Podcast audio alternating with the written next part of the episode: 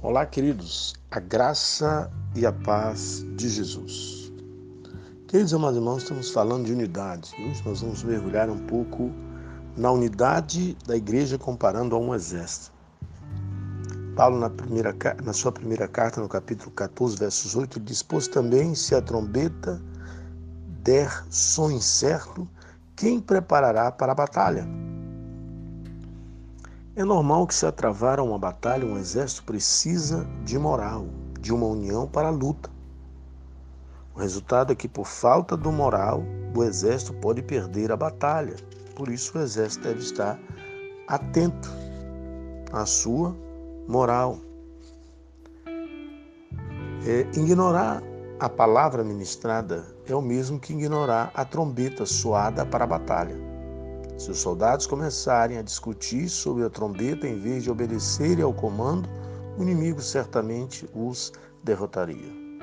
A igreja não é um, não é um mero grupo de pessoas reunidas para um culto, mas sim o exército de Deus posicionado em um tempo de guerra para trazer o reino de Deus à terra. Mas é preciso aprender algumas coisas que são de suma importância. Uma delas é aprender mais sobre a submissão. A maioria das pessoas na igreja se considera submissa, mas qual o nível dessa submissão? Por exemplo, se um pastor exorta uma irmã por causa de um relacionamento, de um namoro com um incrédulo, e ela simplesmente rejeita a exortação, será que ela está sendo rebelde? Se um líder recebe uma orientação para ministrar na sua célula, no seu grupo, o esboço pelo qual a palavra de domingo foi pregada, e de forma independente, esse líder resolve seguir outra direção, isso também não é rebeldia?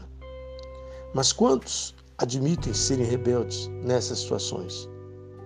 Eles imaginam que podem simplesmente ignorar a direção do seu líder e agir com independência, mas o que não percebe é que aquela rebeldia está minando a unidade da igreja como exército. Ignorar as orientações, não executar as direções dadas, rejeitar a convocação espirituais, falar mal dos líderes, inclusive do próprio pastor, ou permitir que outros os façam, são expressões comuns de rebeldia entre nós. Mas quando possuem sensibilidade espiritual para perceber isso, quantas pessoas conseguem é, perceber esse tipo de coisa? Qual soldado ignora a ordem do seu comandante? Isso não acontece porque eles entendem o que é submissão. Todavia, no exército da igreja, às vezes, temos de implorar para alguns obedecerem à ordem. Precisamos mostrar para ele todas as vantagens tudo que eles podem alcançar se obedecerem à direção dada. Você já imaginou um capitão tivesse que parar para persuadir um soldado sempre que precisasse dar ele uma ordem?